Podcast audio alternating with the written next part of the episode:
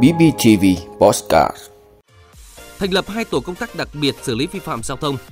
Tuyển nữ Việt Nam thất bại trước Philippines tại bán kết AFF Cup 2022. Thời tiết hôm nay 16 tháng 7, Phú Quốc tiếp tục có mưa kèm gió mạnh, Nam Bộ mưa rào. Khởi tố Phó Giám đốc Sở Xây dựng Bạc Liêu. Ba địa phương ghi nhận ca nhiễm biến thể phụ BA.4, BA.5. Phát hiện vi khuẩn tả trên rùa tại Vũ Hán, dân mạng Trung Quốc lo lắng.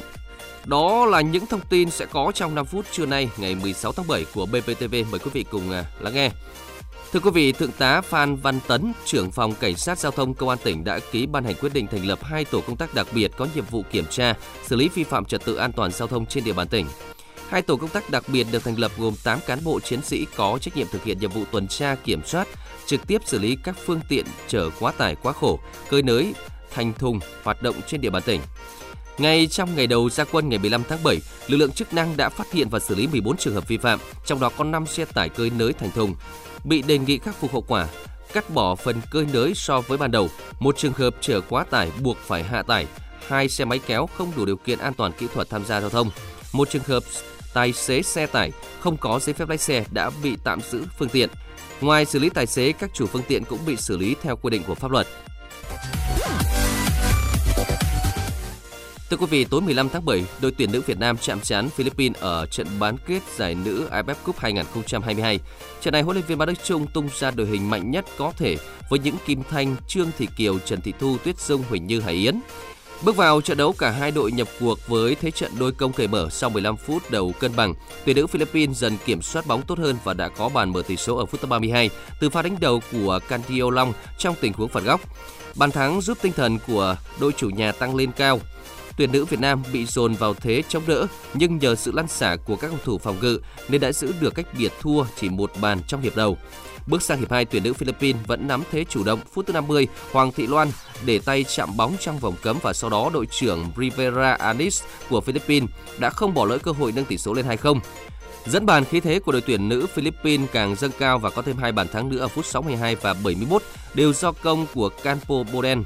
Trung cuộc đội tuyển nữ Việt Nam thua 0-4 trước Philippines. Thầy trò luyện viên Mai Đức đã không thể bảo vệ ngôi hậu tại giải nữ AFF Cup 2022.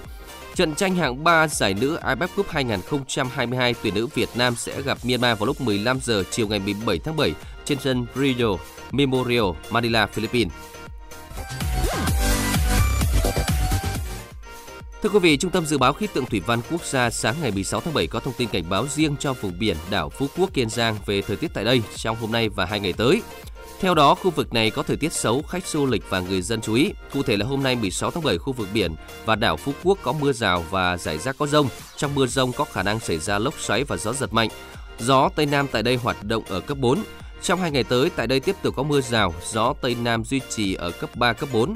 Còn tại ba miền, hôm nay Bắc Bộ và Bắc Trung Bộ, chiều tối và đêm có mưa rào và rông, ngày nắng có nơi nắng nóng. Khu vực Trung và Nam Trung Bộ có mưa rào và rông. Riêng chiều tối và tối, cục bộ có mưa to, ngày nắng. Phía Bắc có nơi nắng nóng. Tây Nguyên và Nam Bộ có mưa rào và rông, riêng chiều tối có mưa to. Thưa quý vị và các bạn, cơ quan cảnh sát điều tra công an tỉnh Bạc Liêu khởi tố bị can với ông Nguyễn Văn Thăm, Phó Giám đốc Sở Xây dựng, nguyên Giám đốc Ban Quản lý Dự án Xây dựng Dân dụng và Công nghiệp để điều tra về hành vi thiếu trách nhiệm gây hậu quả nghiêm trọng. Công an đã khám xét nơi ở, nơi làm việc và cho ông Thăm được tại ngoại. Theo cơ quan điều tra, trong thời gian giữ chức Giám đốc Ban Quản lý Dự án Xây dựng Dân dụng và Công nghiệp tỉnh Bạc Liêu, ông Thăm không tổ chức đối chiếu sổ sách, kế toán và chứng từ, kiểm tra quỹ tiền mặt để cấp dưới là bà Bạch Thu Loan, nguyên thủ quỹ, nguyên phó trưởng phòng tổ chức hành chính tài vụ chiếm đoạt hơn 6,5 tỷ đồng. Hồi tháng 11 năm 2021, Tòa án Nhân dân tỉnh Bạc Liêu tuyên phạt bị cáo Bạch Thu Loan tù trung thân về tội tham mô tài sản. Từ năm 2006 tới 2012, khi là thủ quỹ của Ban Quản lý Dự án Xây dựng Dân dụng và Công nghiệp tỉnh Bạc Liêu, bị cáo Loan lợi dụng sự lòng lẻo của đơn vị để lập khống, sửa chữa chứng từ trên sổ sách và phần mềm kế toán, không nhập sổ theo dõi quỹ tiền mặt, không nộp tiền hoàn tạm ứng và tiền quỹ. Cơ quan Cảnh sát điều tra Công an tỉnh Bạc Liêu đã khởi tố bổ sung vụ án hình sự về hành vi thiếu trách nhiệm gây hậu quả nghiêm trọng và tách vụ án để điều tra xử lý. Thưa quý vị, Cục Y tế Dự phòng Bộ Y tế vừa cập nhật tình hình số ca nhiễm biến thể phụ BA.4 và BA.5 của biến thể Omicron tại Việt Nam. Cụ thể đến nay, Việt Nam đã ghi nhận sự xuất hiện của cả hai biến thể phụ BA.4, 3K và BA.54K của biến thể Omicron tại thành phố Hà Nội, thành phố Hồ Chí Minh và thành phố Cần Thơ. Bộ Y tế đã tiếp tục chỉ đạo phối hợp với các viện vệ sinh dịch tễ Pasteur tổ chức điều tra và giám sát sự lưu hành của biến thể phụ BA.4, BA.5 cũng như các biến thể khác. Qua báo cáo của hệ thống giám sát, biến thể phụ BA.2 vẫn là biến thể chủ đạo trong cộng đồng. Trước đó, ngày 4 tháng 7, qua hệ thống giám sát bệnh truyền nhiễm, cơ quan y tế ghi nhận 4 trường hợp nhiễm biến thể phụ BA.4, BA.5, gồm 3 trường hợp có nhiễm biến thể phụ BA.4, 2 trường hợp tại thành phố Hồ Chí Minh và một trường hợp tại thành phố Cần Thơ và một trường hợp nhiễm biến thể phụ BA.5 tại thành phố Hồ Chí Minh. Đây là những mẫu bệnh phẩm tầm soát ngẫu nhiên từ ngày 13 tháng 6 tới ngày 22 tháng 6, là người dân Việt Nam trong cộng đồng, hiện có sức khỏe ổn định, Trường hợp nhiễm biến thể phụ BA.4 tại thành phố Cần Thơ có tiền sử tiếp xúc với người nhập cảnh từ Mozambique trước đó. Theo các chuyên gia y tế, kháng thể bảo vệ của vaccine phòng COVID-19 suy giảm theo thời gian. Một số đối tượng chưa tiêm đủ liều vaccine làm tăng nguy cơ dịch bệnh bùng phát trở lại.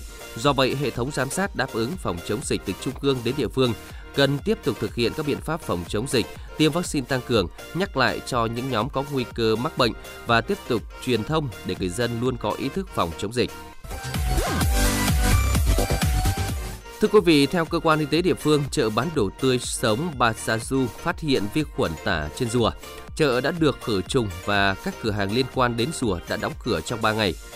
Không có trường hợp nào mắc bệnh tả ở những người tiếp xúc với rùa ở chợ này. Trước đó, địa phương à, cũng đã phát hiện một trường hợp sinh viên Đại học Vũ Hán mắc bệnh tả. Tuy nhiên, cơ quan y tế cho biết là chủng vi khuẩn tại chợ thực phẩm không liên quan đến ca của sinh viên này. Bệnh tả ở Trung Quốc được phân loại là bệnh loại A với chỉ định phản ứng cung cấp và bệnh dịch hạch, yêu cầu phản ứng khẩn cấp từ các quan chức y tế. Bệnh lây lan qua thức ăn và nước bị ô nhiễm gây ra triệu chứng tiêu chảy cấp tính. Việc Vũ Hán phát hiện vi khuẩn tả tại chợ thực phẩm khiến cư dân mạng Trung Quốc nhớ lại những ngày đầu đại dịch Covid-19 khi các ca bệnh ban đầu cũng liên quan đến một khu chợ và các loại động vật hoang dã được bán ở đó.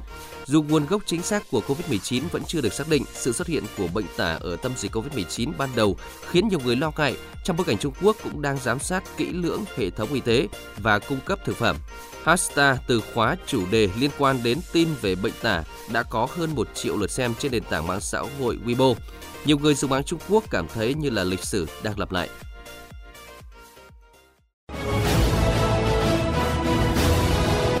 Vị đã luôn ủng hộ các chương trình của Đài Phát thanh truyền hình và báo Bình Phước. Nếu có nhu cầu đăng thông tin quảng cáo ra vặt, quý khách hàng vui lòng liên hệ phòng dịch vụ quảng cáo phát hành số điện thoại 02713 887065. BBTV, vì bạn, mỗi ngày.